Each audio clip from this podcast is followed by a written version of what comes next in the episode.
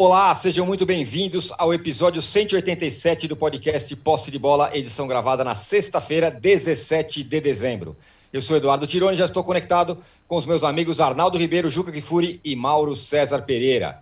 O Galo faturou mais um título da Copa do Brasil na quinta-feira e termina 2021 como o clube, o time do ano.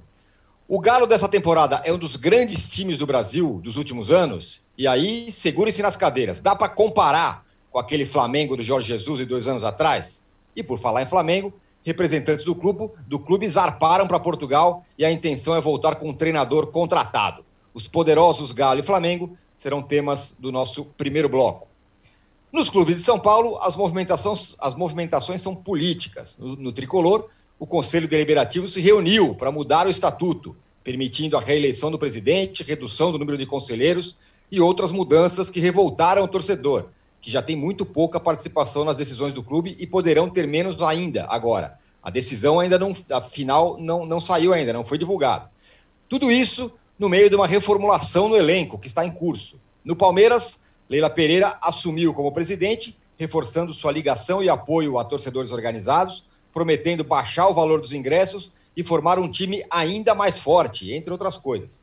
Enquanto isso, o Corinthians contrata Paulinho, mais um daquela que já está sendo chamada geração de 88. Paulinho, Cássio, William, Renato Augusto e todo mundo que o Corinthians contratou. No terceiro bloco, o assunto serão os gaú será os gaúchos. O Grêmio abriu mão de vários de seus principais jogadores e o Inter rompeu o seu contrato com o Aguirre. Já o Flu anunciou Abel Braga. Um recado importante, você que assiste a gravação do podcast pelo YouTube, não deixe de se inscrever no canal do All Sport. E você que escuta o podcast na sua plataforma de podcasts predileta, não deixe de seguir o Posse de Bola. Para você que está acompanhando o nosso podcast ao vivo aqui no YouTube, tem uma enquete aqui para você é, já votar. E a pergunta é a seguinte: futurologia. Quem sai na frente para 2022? É o Atlético? É o Corinthians? É o Flamengo? Ou é o Palmeiras? Pegamos aí os quatro que parecem estão mais é, fortes aqui, pelo menos nesse último, nesse último ato do, do ano de 2021. Então você pode votar aí é, na nossa enquete. Bom dia, boa tarde, boa noite a todos. Juca, o Galo conquistou a sua tríplice coroa: estadual, brasileiro, Copa do Brasil. É, é um dos grandes times do futebol brasileiro dos últimos anos. E aí, dá para comparar com aquele Flamengo ou é um delírio deste âncora que está falando? Bom dia, boa tarde, boa noite. Olha, eu acho que é um delírio. Comparar com aquele Flamengo não dá. Eu, aliás, estou muito já começando a contagem regressiva para a Supercopa do Brasil, que de repente virou uma coisa muito interessante. Né? Ano passado foi, ou esse ano foi, né? a expectativa do jogo entre Palmeiras e Flamengo, que cumpriu e até excedeu as expectativas, porque foi um jogaço, né? aquele 2 a 2 em Brasília, e estamos aí diante dessa expectativa do jogo entre Flamengo e Atlético Mineiro, porque o Flamengo ganhou o direito por ser vice-campeão. Acho que não tem termos de comparação. O time do Flamengo de 2019 é desses times é, que jogou o futebol inesquecível. O time do Galo, evidentemente, se, tor se torna inesquecível, principalmente para a torcida do Galo, é, pela façanha de tirar o time da fila, o clube da fila depois de 50 anos, essa tríplice coroa. Mas é, não jogam futebol de sonhos como jogou é, o Flamengo. E a própria decisão contra o Atlético Paranaense, o último jogo, revela isso né? porque o jogo em si não foi um jogo, foi uma briga. O que revelou, aliás, mais uma vez a fragilidade do senhor Alberto Covardim, porque eh, o Atlético Paranaense foi para a briga, foi para dar porrada. Né? Eh, o Kaiser, se não se machuca, teria sido expulso, porque não era possível o que ele estava fazendo, que era tudo que o Atlético Mineiro queria: parar o jogo, parar o jogo, truncar o jogo né? É, não tomar gol no começo do jogo para não incendiar a Arena da Baixada. E o Atlético Paranaense entrou nessa pilha, quer dizer, entrou não, causou a pilha desde o começo do jogo. Né?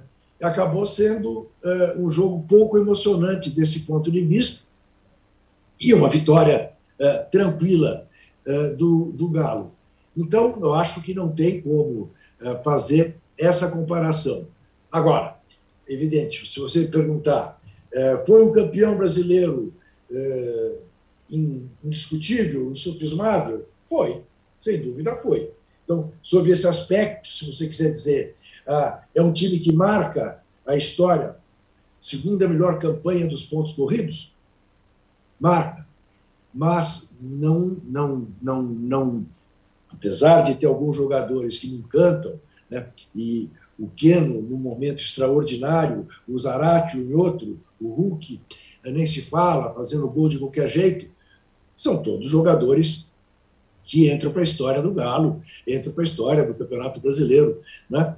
Agora, é, é incrível, né? porque, mais uma vez, o Galo teve muita sorte também esse ano, né? porque, embora não fosse algo que a gente pudesse considerar decisivo para tomar o título do Galo, o gol anulado do Atlético Paranaense que seria um 1 a 0, é dessas coisas. É, você, com lupa, acaba achando um toque na mão é, do, do, do, do, do, do autor do gol. Mas um toque na mão que, se fosse na perna, se fosse na barriga, a bola teria tomado a mesma direção. Então, aquela coisa, eu até não vou contestar a regra, porque se dizem, né, esta regra burra, bateu na mão dentro da área do atacante, saiu o gol, não importa, tem que anular, tá bom, então anulou corretamente. Mas, valha-me Deus, não, não há o que justifique a anulação daquele gol. Mas, para não me alongar, eh, não se compara o time do Galo, o futebol que o Galo jogou em 21 ao futebol que o Flamengo jogou em 19. Não se compara, em hipótese alguma. Essa questão da arbitragem, diante de tantas coisas que precisam ser rediscutidas na arbitragem, inclusive o nível ridículo dos árbitros brasileiros, é... essa questão dessa regra é uma coisa que precisa ser refeita, não é possível. Não é possível que a FIFA não está olhando isso e falando, que absurdo, olha lá no Brasil o que está acontecendo. É muito ruim essa regra, eu também concordo com você. Mauro, nós somos amigos, você cuidado com o que você vai falar, viu? Sobre o quê? sobre o Galo e o Flamengo. Não vou falar nada, o Juca já disse tudo. Oi? Eu não vou falar nada, o Juca já disse tudo. Mas Próximo diga assunto. lá. Próximo não, assunto. fale, sobre, o, sobre o quê? Fale sobre o sobre Galo. Fantasia? fale sobre o Galo. Isso, isso é uma fantasia comparar o Flamengo 2019 com esse Atlético é uma fantasia, um delírio, um devaneio, uma miopia futebolística, qualquer coisa assim. E vou dizer mais: o Atlético foi muito beneficiado dessa temporada, porque o seu rival, além de fazer uma série de bobagens, como contratar o Renato Gaúcho, né, ele teve muitos desfalques importantes em vários momentos da competição. O Atlético nunca teve desfalques do mesmo calibre. Foi um campeonato com metade das rodadas é, é, praticamente sofrendo interferências de convocações pelo calendário. Isso gera uma distorção absurda que a gente vai se habituando a ela e aí esquece de lembrar de falar. Foi a única coisa que o Juca não citou que eu acrescentaria. Mas não há termo de comparação. Não tem nenhuma, nenhuma, nenhum termo de comparação. E mais, o, o técnico que transformou o Flamengo naquilo estreou na décima rodada. Se ele tivesse feito desde o começo, a pontuação seria ainda maior para quem gosta de comparar só números, esquecendo o que acontece no campo, a maneira em que com, com, como as equipes se apresentam, o futebol é, é, é, que elas são capazes de jogar, até porque a diferença entre o Jorge Jesus e o Cuca é muito grande. O Cuca não é um técnico ruim dentro do padrão do futebol brasileiro, não, ele é até um dos melhores, sem dúvida alguma. Mas não tem comparação. O Cuca não é capaz de fazer uma equipe de futebol produzir aquilo que o time do Jesus produzia. Por mais que o Jesus esteja mal em Portugal, o Benfica, o povo não quer ele lá, essa é outra história. Mas a diferença é, é muito grande, eu acho que não, não tem termo de comparação. Para mim, essa pauta é a típica pauta do recesso futebolístico. Não é a primeira vez que eu respondo isso e vou responder sempre dessa forma. Me perguntaram outro dia, eu falei a mesma coisa. Esse assunto não faz o menor sentido. Mas, enfim, as pessoas gostam de discutir, discutam. Eu apenas assino embaixo que o Juca disse e acrescento esse detalhe. E aí eu faço questão de acrescentar, porque, além disso, o Atlético fazia questão de jogar nas datas FIFA, né? O Atlético não estava incomodado com o calendário. Não sei se assim será, é, com a forte equipe que, que montou com, a, com o apoio dos seus benfeitores, se em 2022, eventualmente, o professor Tite resolveu convocar mais jogadores do Atlético, o professor, é, os professores do, do, do, dos seleções, né, é, é que têm é, possíveis convocados no elenco do Atlético, né, é, começarem a, a, convocar também. Imagina se o Zaratio e o Nacho forem convocados. Zaratio é mais provável, mais jovem tal. Será que o Cuca, sem o Zaratio, sem o Nacho, sem o Hulk e sem o Arana, ele falaria, quero jogar na, na, data FIFA, vamos terminar logo o campeonato? Não sei se pensará assim. Talvez não. Talvez mude de ideia. Talvez perceba que, é, embora sejam muito bem recebidos, como vimos em fotografias, pelos sempre muito fidalgos e cordiais dirigentes CBFanos, os dirigentes do Atlético lá fazendo visitas eventuais, eles certamente é, vão ser bem recebidos, mas o time pode sair prejudicado pelo, pelo calendário, como qualquer um outro pode sair prejudicado pelo calendário. Então tem tudo isso no meio desse bolo. Né? E tudo isso sempre lembrando que nada disso isenta a cartolagem do Flamengo da incompetência, da, do devaneio e da prepotência né? de achar é, que foi, eles se propuseram o seguinte desafio: ganharemos as competições sem técnico. Sério, foi isso, sem técnico. Então vamos contratar o Renato. Quem está disponível aí mesmo? Vamos botar o Renato. Não, mas o Renato, pô, nos últimos anos foi um desastre. Não, não, vamos ser o Renato mesmo. Tudo bem, vai dar certo. Claro que não deu certo. Então o Flamengo tem a sua culpa, mas existe todo um contexto que eu acho que não pode ser ignorado. Né? Mas é, é, é, é normal que isso não seja muito citado depois que terminam os campeonatos e tudo mais. Além, lógico, de uma quantidade incomensurável de pênaltis, né? Também que aconteceu também. Mas o Atlético mereceu tudo, claro que mereceu, isso aí não se discute tal. Está muito claro. Os pênaltis são do futebol, pertencem ao futebol. Ó, o milionário aos 30 tá falando, duvidando que nosso, nosso, nossa live é ao vivo. Live fake, não é ao vivo. Não adianta querer enganar. Tô aqui, ó, lendo sua mensagem agora, meu caro milionário. Deposita uma grana aí pra gente, agora. 9, 9 13 da manhã desta sexta-feira. 9 13 da manhã dessa sexta-feira. Vou fazer, achei que 9, vou fazer que nem o Moro. Vou mostrar o calendário aqui, vai mostrar que Isso. hoje é hoje. Pô, é... inspiração. Pô, eu lembrei, lembrei dele. Ô, ô, ô Arnaldo. Não tá bem, não, Ancora. Hoje tá uma sexta-feira. É. Ô, Arnaldo, você discute a pauta comigo, você emplaca essas coisas, agora você fala aí. É você, Âncora do Galo. Ah, ué, tem que ter discussão. Não, eu acho que é, eu, eu, concordo com o Juque e o Mauro sobre é, a diferença dos dois donos das temporadas, donos da temporada 2019, dono da temporada 2021. Mas eu chamo atenção para um aspecto. Até o Mauro, quando ele fala que o Jorge Jesus assumiu na décima rodada, na verdade, foi um segundo semestre, né? É espetacular do Flamengo em 2019, um time que a gente há muito tempo não via. O que eu chamo a atenção sobre o Galo 2021 é que foi um time constante a temporada inteira. Isso eu acho que é um dado importante. Ele só, o, momento é, mais baixo do Galo na temporada foi do, justamente durante o Estadual Mineiro. A partir dali, o Galo foi muito constante. Muito constante. Se não foi espetacular, ele foi muito sólido. É, e, sobretudo, na, hora que as temporadas é, ou os campeonatos se afunilavam na temporada. Foi, foi, um, foi não só um campeão brasileiro incontestável, como foi um dono da temporada 2021 incontestável. Não ganhou a Libertadores, é verdade. Morreu na semifinal é, em dois empates com o Palmeiras. Foi campeão da Copa do Brasil com muita sobra. Então, assim, é, é um time é, interessante para a gente analisar se ele conseguirá manter uma constância que transforme esse time num, num time de ciclo, como a gente fala. Porque, assim, o Flamengo, ele está até hoje é, ainda surfando é, o bom time que ele montou em 2019. Mas ele não conseguiu emplacar é, temporadas do mesmo nível. Não naquele nível espetacular daqueles seis meses, mas do nível é, dominante, mesmo sendo campeão brasileiro em 2020. Né? É engraçado, a gente comparava as pautas de final de ano em 2019, eram aquelas. Vamos comparar o Flamengo do Jesus com o Flamengo do Zico. Né? O Mauro também ficava maluco. Porra, vai comparar não sei o quê, não sei o que lá. Aquele, o Flamengo do Zico foi um time que fez um ciclo grande, né? de 80 a 83, três campeonatos brasileiros, campeonato da Libertadores, campeonato do mundo com rivais fortíssimos, inclusive o Galo, né? Da década de 80, né? É, então, assim, é, eu, eu ainda é, estou curioso para saber se o Flamengo consegue, agora com um outro técnico estrangeiro, voltar próximo ao nível de que fez em 2019. Não digo nem o mesmo nível.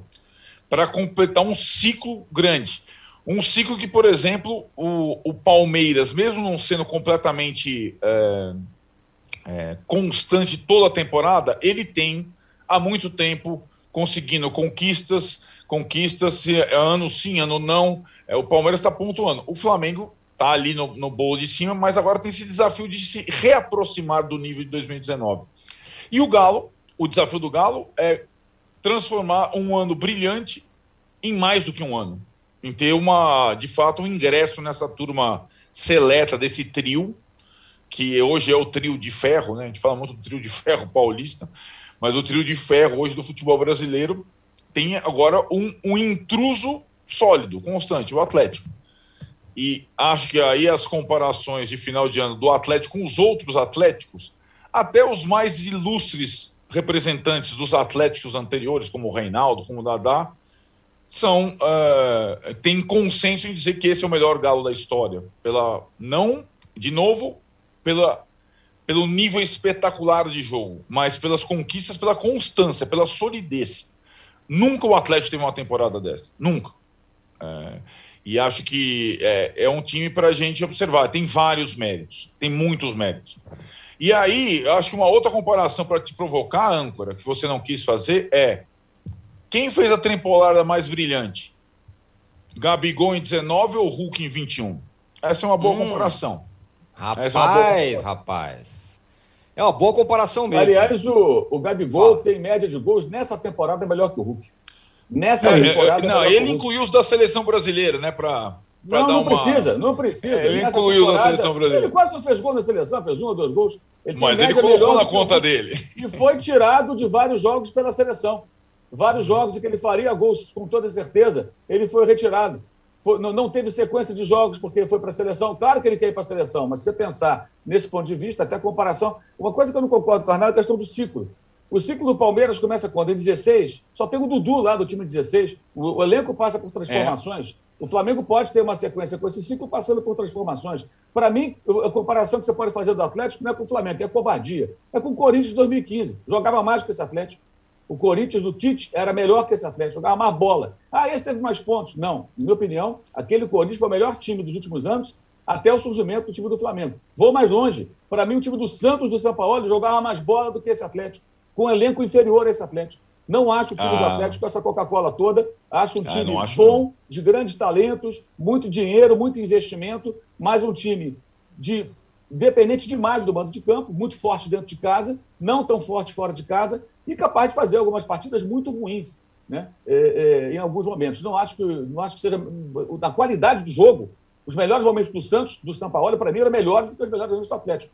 É como eu vejo. Aí é uma questão de como cada um vê futebol, né? como cada um enxerga, o que cada um espera. E acho que o ciclo do Flamengo é assim vitorioso, porque é o único clube que ganhou um campeonato brasileiro que sempre é colocado em discussão é, é como se fosse assim, ah, não foi tão bom como 19. Então, se assim, o Flamengo estabeleceu um padrão de qualidade de 19, só ele tem que cumprir. Por que, que nós não cobramos dos outros times que também se esforçam para jogar aquela bola? Ou para se aproximarem daquilo? Não, é isso. O Flamengo de 20 ah, não foi tão bom. Foi ah, mas Mauro, o Atlético, dois títulos brasileiros, o Atlético... finais de Libertadores, um título da Libertadores, é, é, ganhou a Supercopa, vai jogar mais uma, ganhou os títulos estaduais. Flamengo ganhou, sei lá, mais de 10, 12 taças nesse período. É um ciclo vitorioso, como o Atlético tenta iniciar um e o Palmeiras tem um dele há algum tempo, passando por mudanças que naturalmente vão acontecer também no Flamengo, vão, vão acontecer no Atlético, acontece em qualquer clube, né? Até muito se fala, ah, o Flamengo renovou com três jogadores. Eu acho que a renovação foi precipitada. Três veteranos, uhum. mas os três jogadores, só um é titular absoluto, que é o Felipe Luiz. Nem o goleiro é titular absoluto, vive machucado. E o Diego é reserva. Sério, o Diego Alves, estou até brincando com isso, claro, ele é titular absoluto, mas ele vive, vive machucado. Vira e mexe, ele não joga. A renovação até é discutível por isso. Agora, os outros jogadores, boa parte deles, houve, houve até um processo de renovação ao longo do ano com as contratações de dois jogadores mais jovens, que vieram lá da Inglaterra, né? o Kennedy e o Andrés, fez lá aquela bobagem no final da Copa Libertadores. Então, acho que assim, é, é, o título de 19 ele traz. Ele não traz cobrança para o futebol brasileiro em geral. Traz cobrança para o Flamengo. Deveria ser para o futebol brasileiro. Por que, que os técnicos brasileiros não são desafiados a fazer aquilo que o Flamengo fez com o técnico português em 2019? A qualidade do jogo, a imposição sobre os adversários, a maneira como ele vencia muitos jogos e que todo mundo ficava boquiaberto.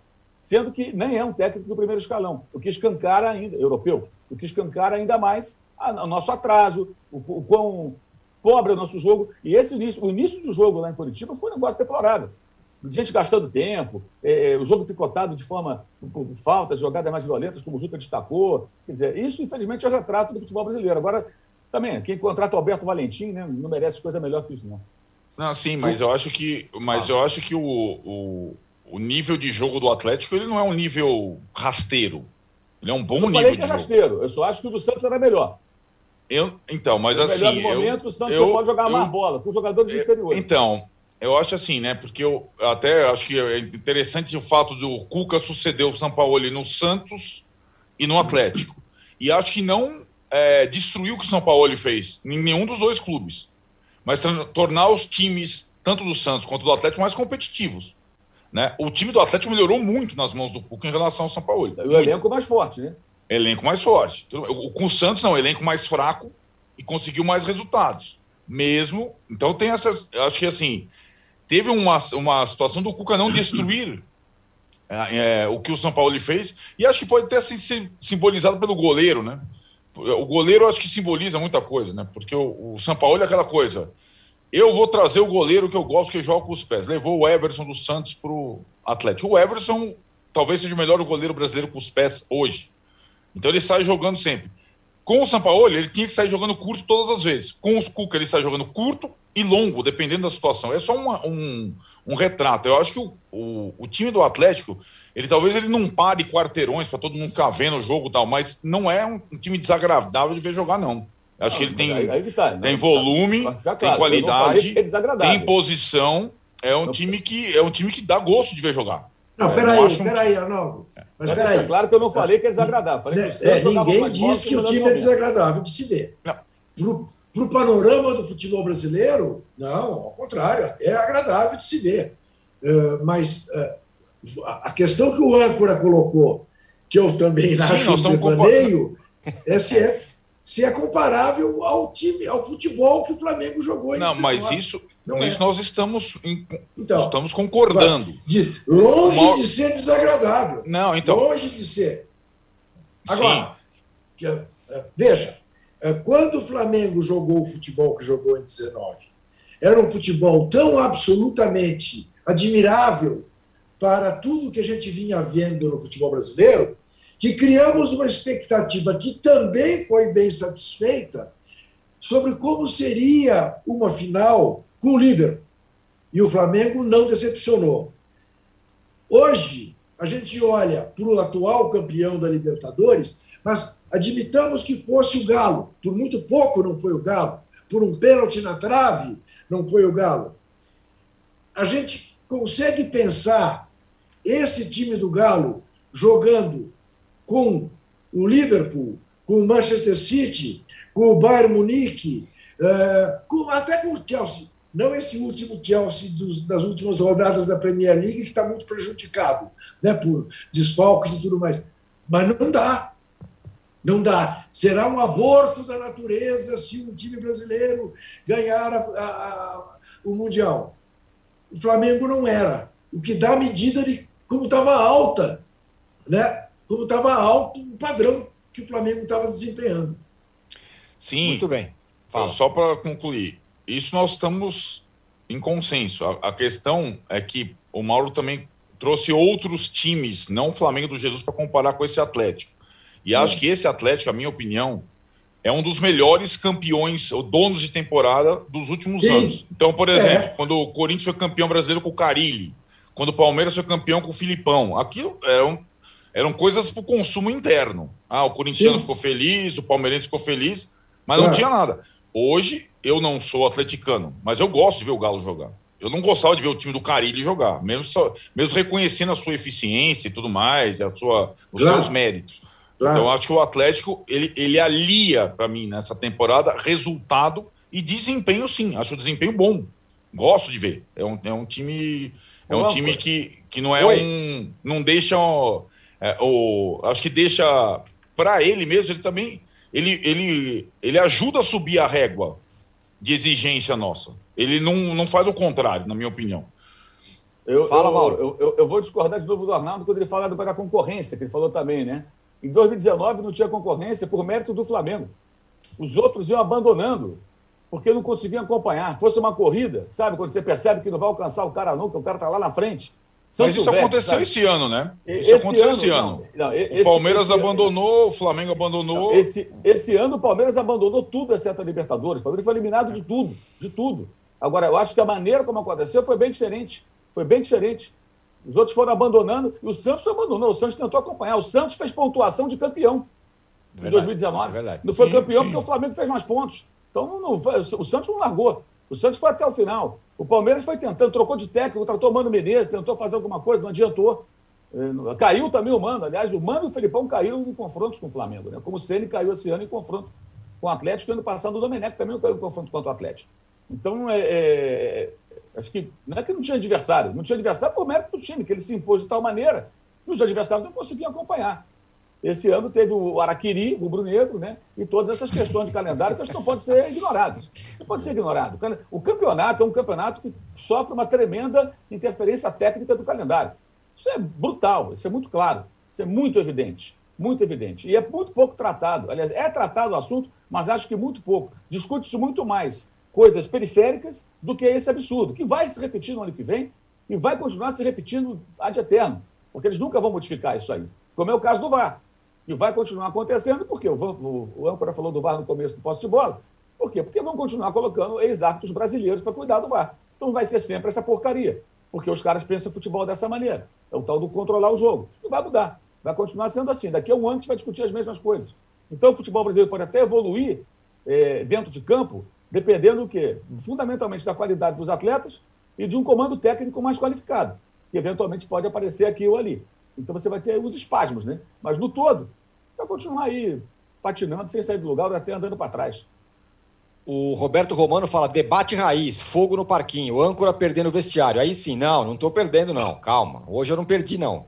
Não, esse é... esquivou da bola. Aliás, o âncora, esse negócio de perder o vestiário é, é, é, é, virou uma grande babaquice aqui no posto de bola. É, exatamente, eu concordo com você. De debate, que, que, no, sério, falando sério agora, sem zoeira, que não pode debater, então vai todo mundo para a missa, para o culto. É isso, exatamente. Pra, pelo amor de Deus, não dá. Debate, né? meus amigos. A gente tem conhece há uns 45 anos. Tem missa. Debater, até em missa rolando, tem debate. Pô, que bom isso. Nove da é manhã. Isso. Não reclama, pois que é, mal, hein, não você. Pô, ia, ia, ia ser um emprego muito chato se a gente tivesse que vir às nove ah. da manhã falar com gente que a gente não gostasse, né, meu? Não, então, não, eu, debate. Um bom debate. O, Essa é a parte boa. Você imagina, você imagina se o pessoal visse as discussões na mesa do bar. Pois é, é isso, é, é, exatamente. E o Luiz Souza fala: qual fator vocês atribuem a essa deficiência dos técnicos brasileiros e a superioridade dos estrangeiros? Eu falo por mim, eu acho que tem uma questão estrutural que, que envolve, inclusive, a, a questão de de educação. Oh, né, isso, âncora, âncora, isso aí eu, eu falo isso há anos. E houve uma época que eu falava e as pessoas me olhavam como se eu fosse um marciano, e eu, honestamente, eu não entendia a, a porquê da perplexidade da surpresa. Isto tem tudo a ver com o sistema educacional brasileiro. Perfeito, sem dúvida. Tudo a ver. É isso. Noções básicas de geografia. O exemplo que eu gostava de dar, que eu acho que hoje já não é tão igual, mas era assim: você conversava com o jogador de futebol que estava jogando a Libertadores, uh, para ele, Buenos Aires, Montevidéu, Lima, Santiago, tanto fazia. Era mais ou menos tudo a mesma coisa. Falava lá aquela língua que ele não entendia bem, mas entendia, não percebia exatamente do que se tratava. Você conversava com o jogador argentino, ele sabia a diferença do futebol jogado no Rio, em Porto Alegre, em São Paulo, em Belo Horizonte ou em Fortaleza. O jogador de futebol, que dirá o técnico.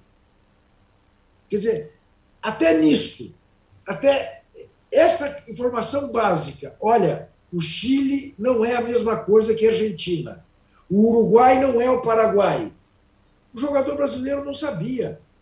Eu sempre dou o exemplo que, para mim, resolve a questão. Houve um momento que este rapaz, Robinho, que felizmente caiu no ostracismo, outros deveriam ter caído pelo mesmo motivo, estão sendo chamados de herói como Cuca, é,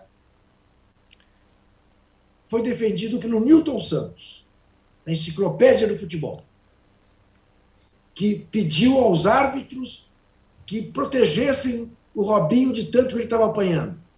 E o repórter perguntou ao Robinho: ficou feliz com a atitude do Newton Santos, com a entrevista do Newton Santos? Quem é o Newton Santos? Ele perguntou. Se um jogador profissional, é. seleção brasileira, não sabia quem era o Newton Santos. Imagina se ele sabia distinguir Santiago de Assunção. Não sabia. Pois é. Mauro, para fechar esse primeiro bloco, rapidamente, como é que está a busca do Flamengo pelo novo treinador? Não tem muita novidade. A novidade foi o surgimento de mais um nome oferecido, que é o Paulo Souza, né? É, mas aquilo que a gente já estamos falando há um tempão, que os caras vão viajar para Portugal antes do Natal, a viagem deve ser hoje. É, aí muito se falou do Jesus, não vai ter Jorge Jesus, só se acontecer um fato novo. Se alguém disser para Jesus, Jesus, você vai ser demitido amanhã. Aí, de repente, ele vai e pega o Flamengo. Mas ele não vai pegar o Flamengo. Os caras vão conversar porque tem que conversar, mais ou menos como se você. O, Marcos Braz ir até lá e falar com Jesus é mais ou menos como, sei lá, você viaja para uma cidade é, onde mora um amigo seu, uma pessoa que você trabalhou, e você vai tomar um café, um chopp com o cara. É mais ou menos isso. Talvez até conversar com Jesus sobre o perfil dos técnicos. Isso eu imagino que vai acontecer. Né? Jesus, como é que você vê aqui? Você não vai mesmo e tal, beleza, mas o que você acha desse, desse, desse, as características e tal? Se não perguntasse para Jesus, seria uma ingenuidade, não encontrá-lo e não perguntar. Essa, esse contato, essa conversa, não significa obrigatoriamente que vá se tentar é, é, é tê-lo é, é, de volta, que vai conseguir. Ele não vai voltar. Ele não vai voltar embora ele não vai ficar muito tempo lá, ele não vai voltar. Ele não quer voltar. Ele não deu nenhum sinal de que quisesse voltar.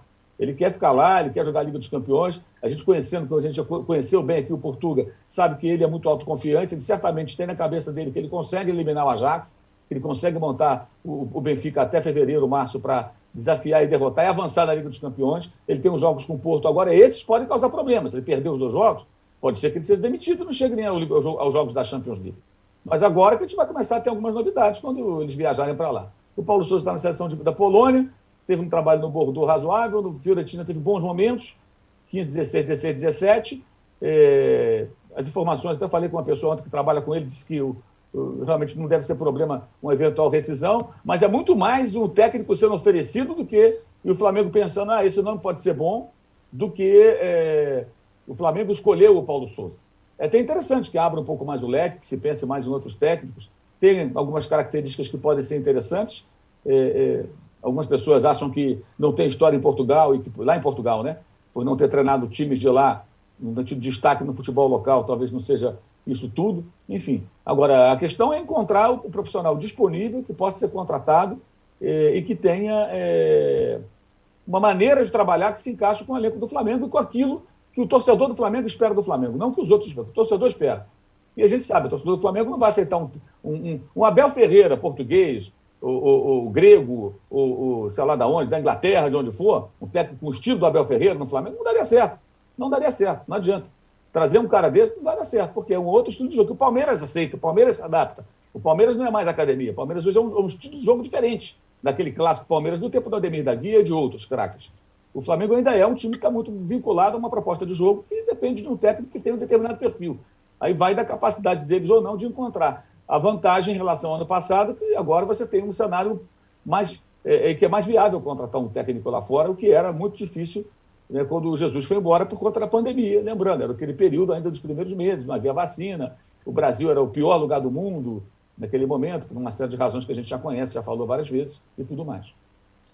Ó, então, ó, fechamos aqui o primeiro bloco com o convite do Rubens Semedo Júnior aqui no chat, falando que sexta-feira é dia de comer uma carajé quente, que quer dizer com pimenta. Venham a Salvador. Iremos, hein? Traçar uma carajé aí. Fechamos o primeiro bloco, a gente volta já já para falar das confusões do São Paulo, do Palmeiras e do Corinthians. Já voltamos.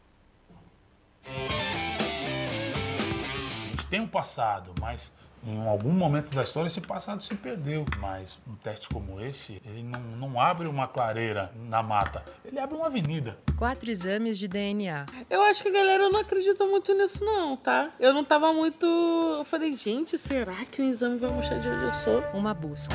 Quando chega um exame de DNA e me diz que eu sou 90% africana, a ciência está dizendo que ela é capaz. O passado se reconecta com o futuro. Como se fosse um, um desafio agora, falar, irmão, é o seguinte, você tem Nigéria e você tem sua avó. Dá um jeito para você ligar esses dois pontos. Tá aí. Se tem uma política de ressarcimento, o Estado brasileiro podia fazer é esse um pacote de exame de DNA para todo mundo, para toda a população negra brasileira. Pericles, MC Carol, Eliana Alves Cruz, Yuri Marçal. Origens. Quem não sabe de onde veio, não sabe para onde vai. Assista no YouTube de Movidoc.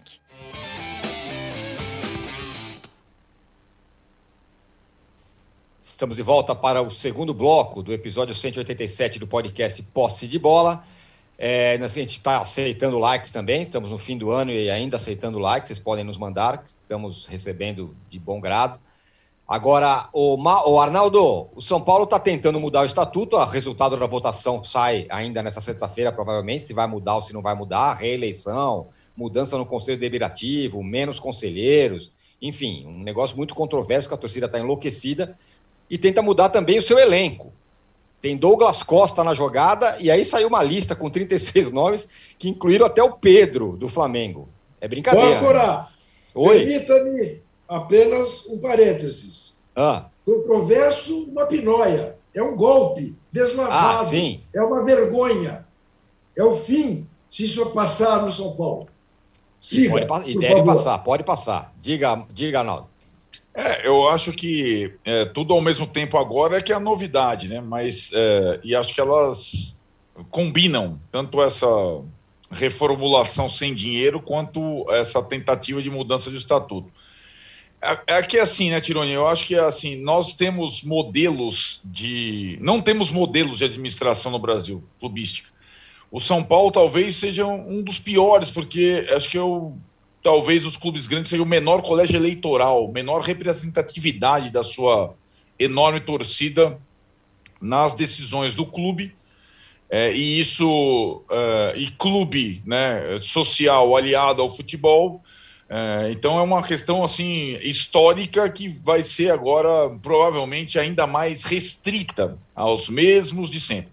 Eu só pondero o seguinte: as pessoas que estão é, é, comandando o, o, presidente do Conselho Deliberativo, o presidente do Executivo, que estão comandando essa mudança de estatuto, são as pessoas dos mesmos grupos que deram outros tipos de golpe nos últimos 15 anos e tudo mais. O golpe do Juvenal Juvencio, entre aspas, para extensão do mandato, e o golpe do Leco no Aidar, derrubando ele da presidência e se tornando presidente por cinco anos. É, então, é, de novo, é praticamente farinha do mesmo saco. Essas pessoas todas. São Paulo não tem uma oposição é, forte, o que é, é, ruim, e tem uma situação, é, digamos, ampla, que as pessoas vão se alternando no poder. Basicamente é isso. E acho que, assim, é, a questão principal é, de um time de futebol é o seu departamento de futebol.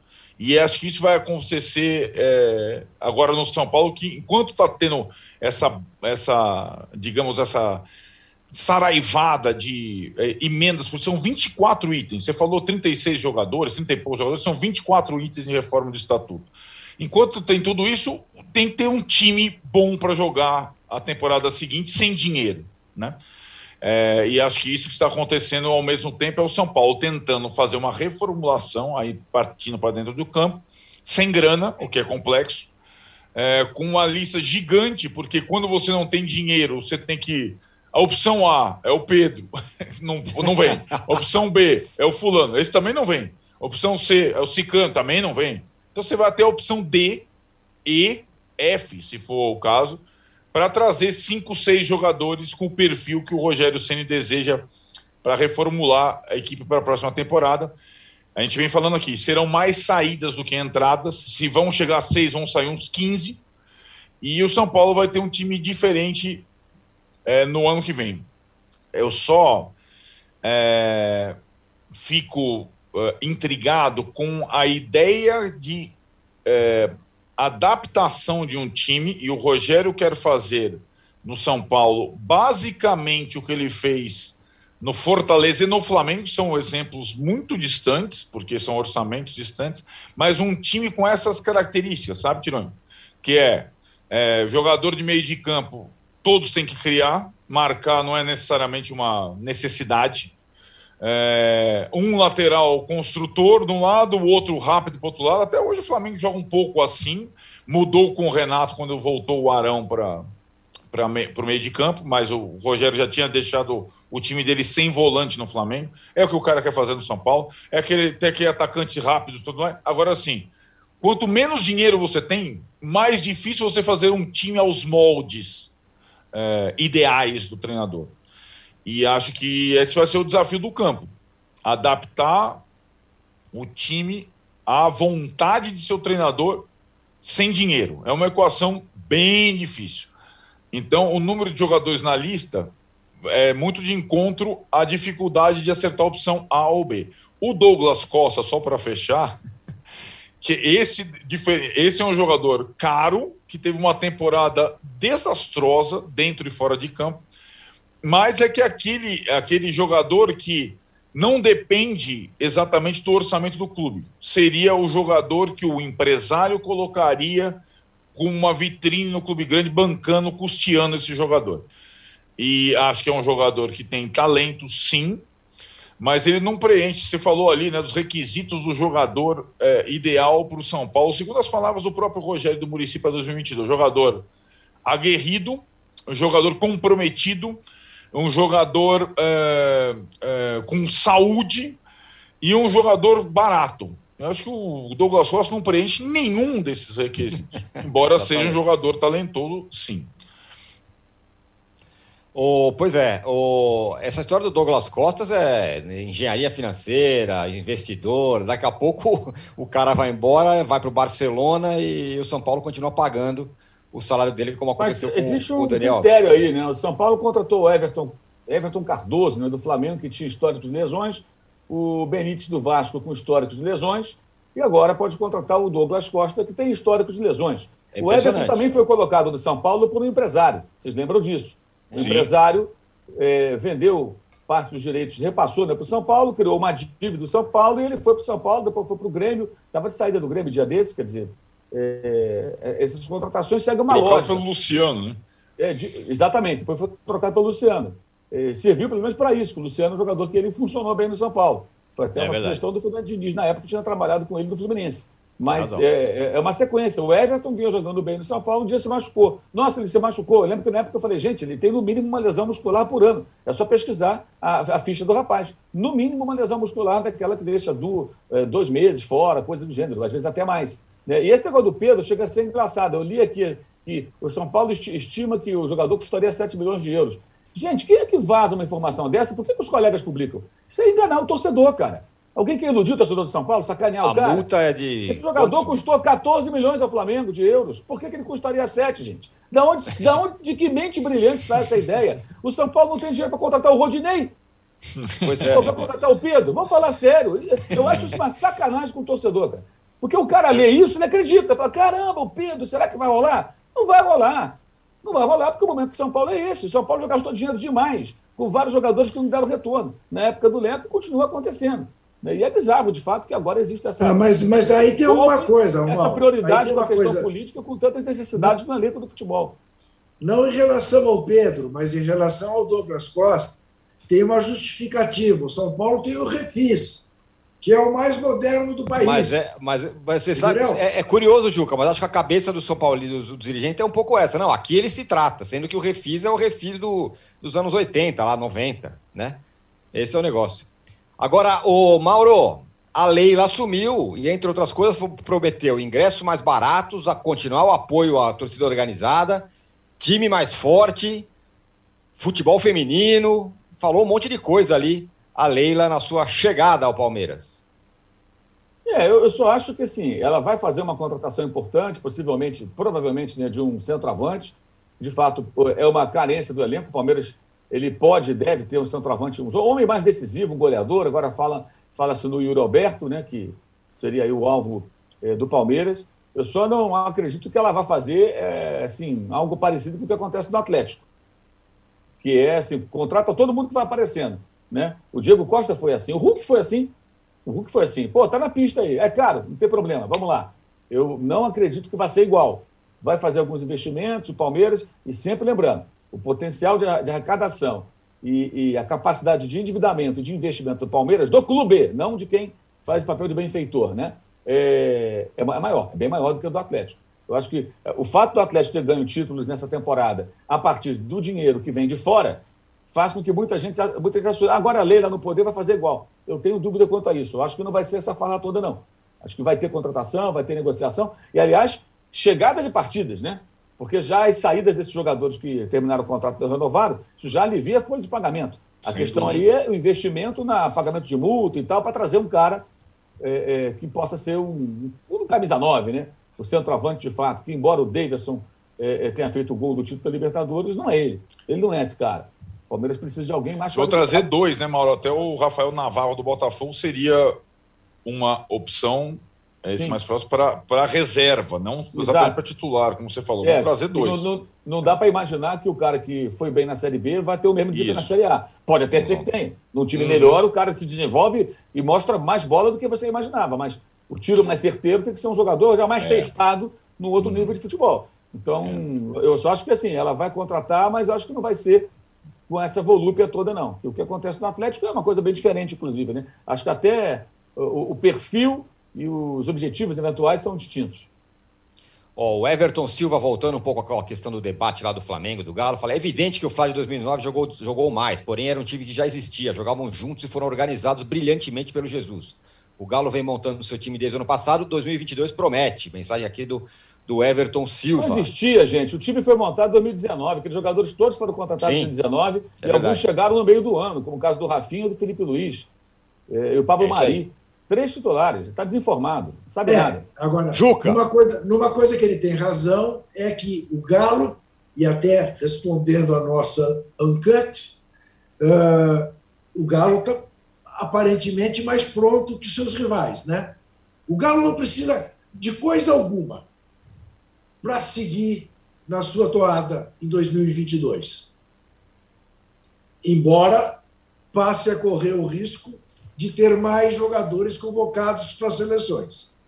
Mas o Galo está mais pronto né, do que Palmeiras e do que Flamengo.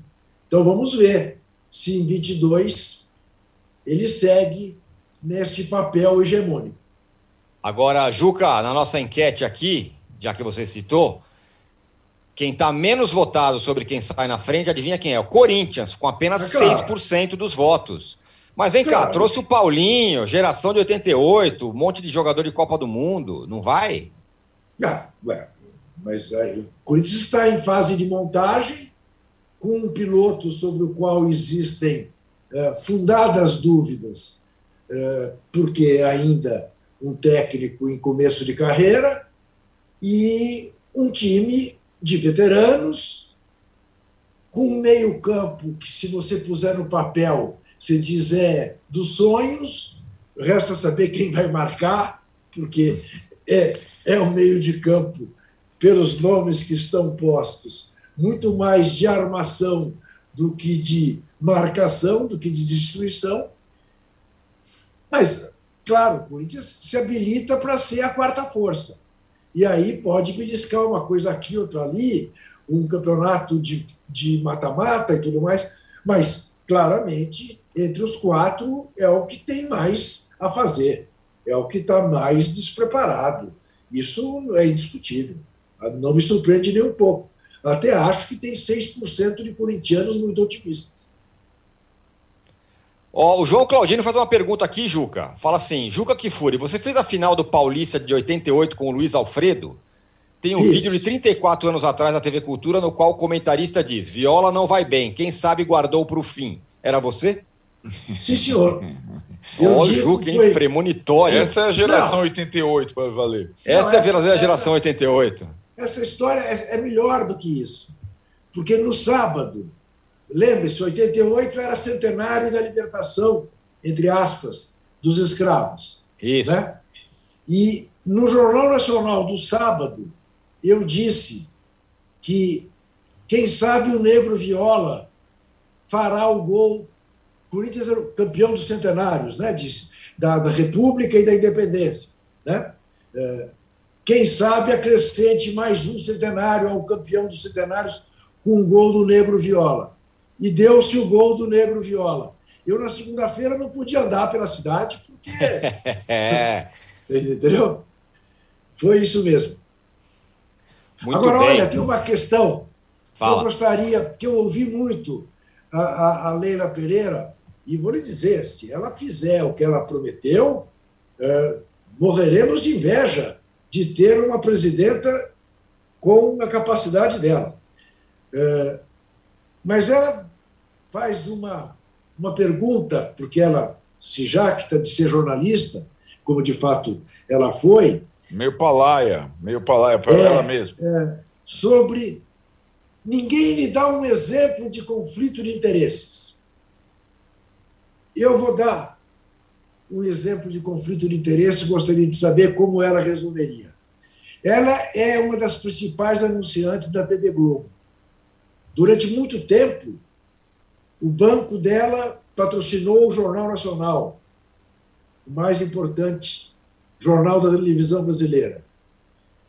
Eu pergunto: se houver um momento em que os interesses do Palmeiras e da TV Globo, que é compradora de direitos, eh, não coincidirem, forem opostos, como ela, no papel de patrocinadora do clube e de anunciante na TV Globo, resolverá?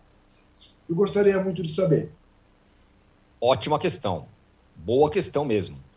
Muito bem. Ó, fechamos, hein, o segundo bloco do episódio 187 do podcast Posse de Bola. Estamos em clima de Natal, aceitando doações de likes. Continuamos aceitando, viu? Então vocês podem mandar aí pra gente que a gente quer. É, e eu também quero falar aqui que o, a gente vai ter o ratão de bronze na, na- no próximo bloco, último ratão de bronze do ano. É, e o Marcos Mesquita fala o seguinte: se pode Fórmula 1 no ratão de bronze, se pode, indica o diretor da FIA e o Nelsinho Piquet. É, então, o Juca vai dar o seu ratão de bronze assim que a gente voltar para o próximo bloco. Ele já está pedindo likes aqui, porque estamos Por em que, clima que é o último do ano? Ah, sim, tá certo. É, você sabe por que, que é o último ano? Porque eu faço Você quer explicar por que, que é o último do ano, Juca? Não é o último posse de bola do ano, mas é o, O último ratão. O último ratão de bronze. O posse de bola segue. Exato. Mas é isso aí. O ratão, o ratão tem que ser entregue antes do Papai Noel. Exatamente. A gente volta em um minuto para falar dos gaúchos e do Fluminense. Já voltamos. Depois de mostrar como o PCC se tornou a maior facção criminosa do Brasil, a série Primeiro Cartel da Capital chega à segunda temporada. Agora, o foco são as disputas pelo comando do tráfico internacional. Os novos episódios estão no Wallplay e no YouTube de Move.doc. Ideias, uma série de entrevistas em vídeo do UOL. Com grandes nomes, experiências, incômodos, propostas e soluções. Assista ao Ideias no YouTube do UOL. O sobrevivencialista é o cara que busca técnicas, conhecimentos e equipamentos para sobreviver independente da situação onde ele estiver. A pandemia nos provou que essas pessoas estavam certas. Greve de caminhoneiro, greve de policiais, tudo isso pode ser um estalo para alguém. O que é necessário para que o indivíduo consiga viver distante da sociedade, ou ao menos não contando com os serviços considerados essenciais na sociedade? Assista Sobrevivencialistas no YouTube de Movidoc.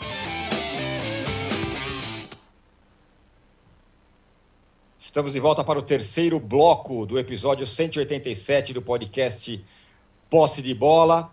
O Roberto Romano, que tinha falado que eu tinha perdido o, o vestiário, fala: relaxa, apenas eu elogiei o debate, prefiro uma conversa com diferentes pontos de vista, que continue o fogo no parquinho. Tamo junto, Roberto, fica tranquilo aí. Tamo, tamo, tamo bem. com você. O âncora não na, tem na que audiência. controlar o vestiário, como os árbitros não têm que controlar o jogo. É isso aí, Mauro. Mediar, mediar. Mediar. Boa, Mauro. Gostei. Obrigado, Bruto, Roberto, meu hoje, né? É isso aí, é verdade. É verdade.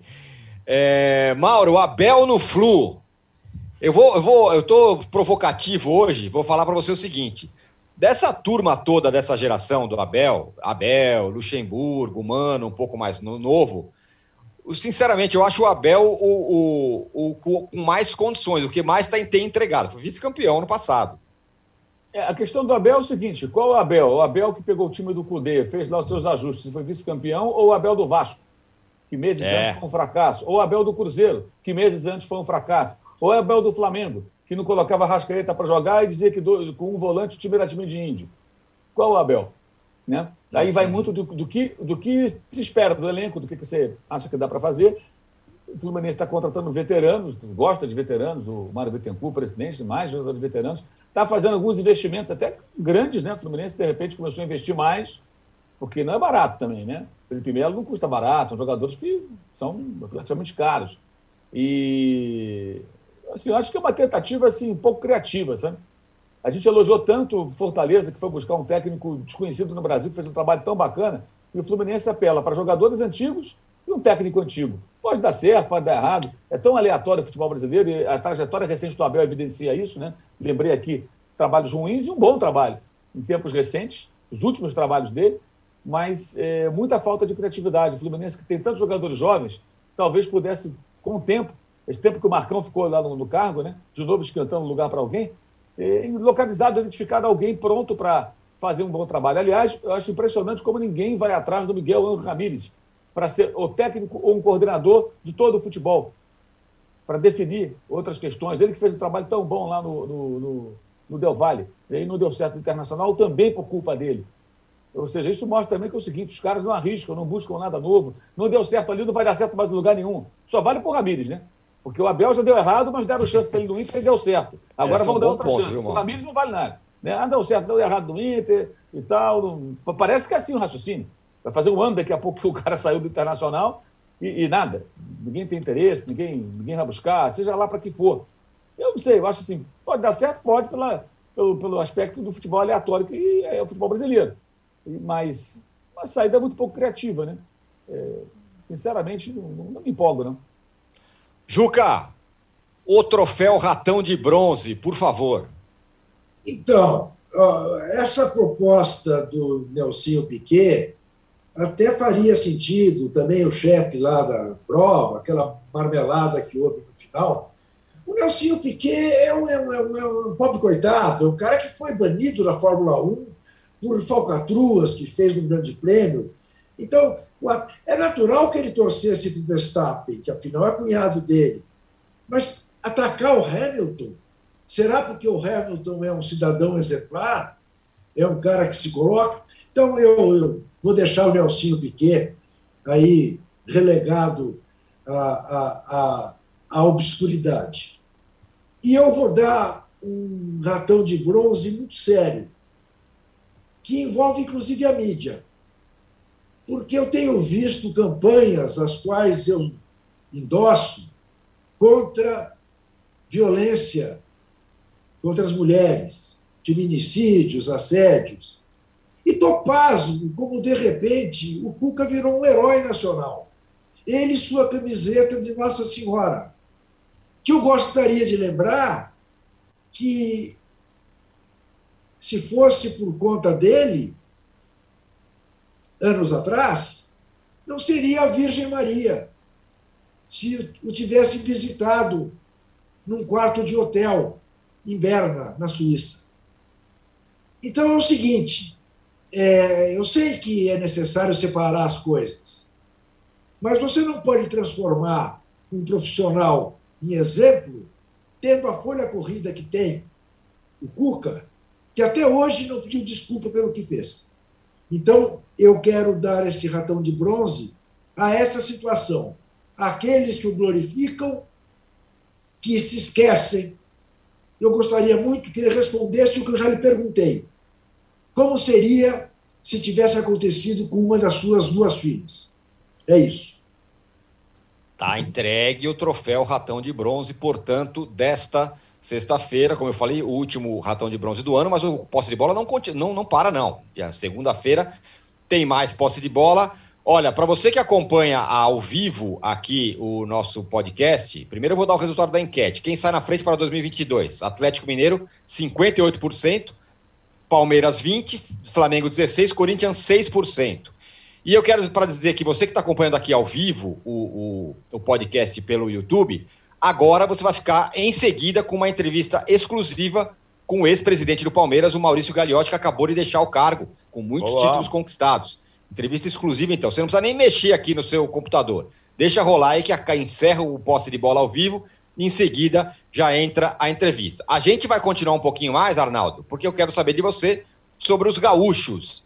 Limpa no Grêmio e o Inter atrás de um treinador. É um final de ano melancólico, porque limpa no Grêmio e limpa no Inter também, né? A diferença aí básica é que o Grêmio caiu é, e agora está abrindo mão dos seus jogadores mais caros, mas o Inter está assustado com essa possibilidade para o ano que vem. E a busca de um novo treinador, ela é, independe da reformulação que o Inter vai fazer também com figuras. É, é limpa nos dois clubes, Tironi. Porque o final de ano do Inter é, não foi é, de ameaça de rebaixamento, mas foi de queda vertiginosa. A Gui já dançou, é, jogadores fundamentais dos últimos anos vão sair. E com pouco dinheiro, o Yuri Alberto está sendo cobiçado pelo Palmeiras, o Mauro já falou, em, em com pouco dinheiro, o time vai, vai tentar se reformular para fazer um time sólido, cujo objetivo, diferentemente dos outros anos, é se manter na primeira divisão o ano que vem. E lembrando que a, entre aspas, a fila dos grandes nacional passa para as mãos do Inter, né? Desde 79 não ganha, quando o Galo agora encerra o seu jejum desde 71. Mas é uma situação muito delicada a dupla Grenal há muito tempo, há muito tempo, muito tempo, muito tempo não tem uma situação dessa. O Grêmio na segunda divisão de novo, e o Inter com problemas tem que fazer uma reformulação assim a forceps. Então, quando a gente colocava né, como intrusos ou pretendentes a, a, a, incomodar a dupla Flamengo e Palmeiras, depois o Atlético, o ano que vem um está na segunda divisão e o outro não vai competir em cima. É, essa é a, é a projeção. E, e, né, e o futebol gaúcho já teve. A gente acabou de falar, o Mauro citou também o, a campanha do Inter vice-campeão com o Abel Braga não tem essa perspectiva lá. E é um, é um clima de fim de feira desse ano no futebol gaúcho, o que a gente não imaginava minimamente quando começou a temporada, né? Não tinha essa pista. Mas é, o, o, Inter, depois do susto que o Grêmio deu, o rival, o Inter só teve com felicidade o Grenal recente, depois só fundou no brasileiro, se prepara para não correr riscos na temporada que vem. Muito por conta do que aconteceu com o rival. Muito bem, fechamos o episódio 187 do podcast Posse de Bola. Como eu falei, é, a gente volta segunda-feira, não, é, não, tem, não tem moleza, não. Voltamos é. segunda-feira. Obrigado, Juca. Obrigado, Mauro. Obrigado, Arnaldo, Fernando, Paulo, Rubens, todo mundo aqui no backstage. Vocês participaram com a gente. Até segunda. Tchau. Você pode ouvir este e outros podcasts do UOL em uol.com.br podcasts. Posse de Bola tem pauta e edição de Arnaldo Ribeiro e Eduardo Tironi, produção de Rubens Lisboa, edição de áudio de João Pedro Pinheiro e coordenação de Juliana Carpanês.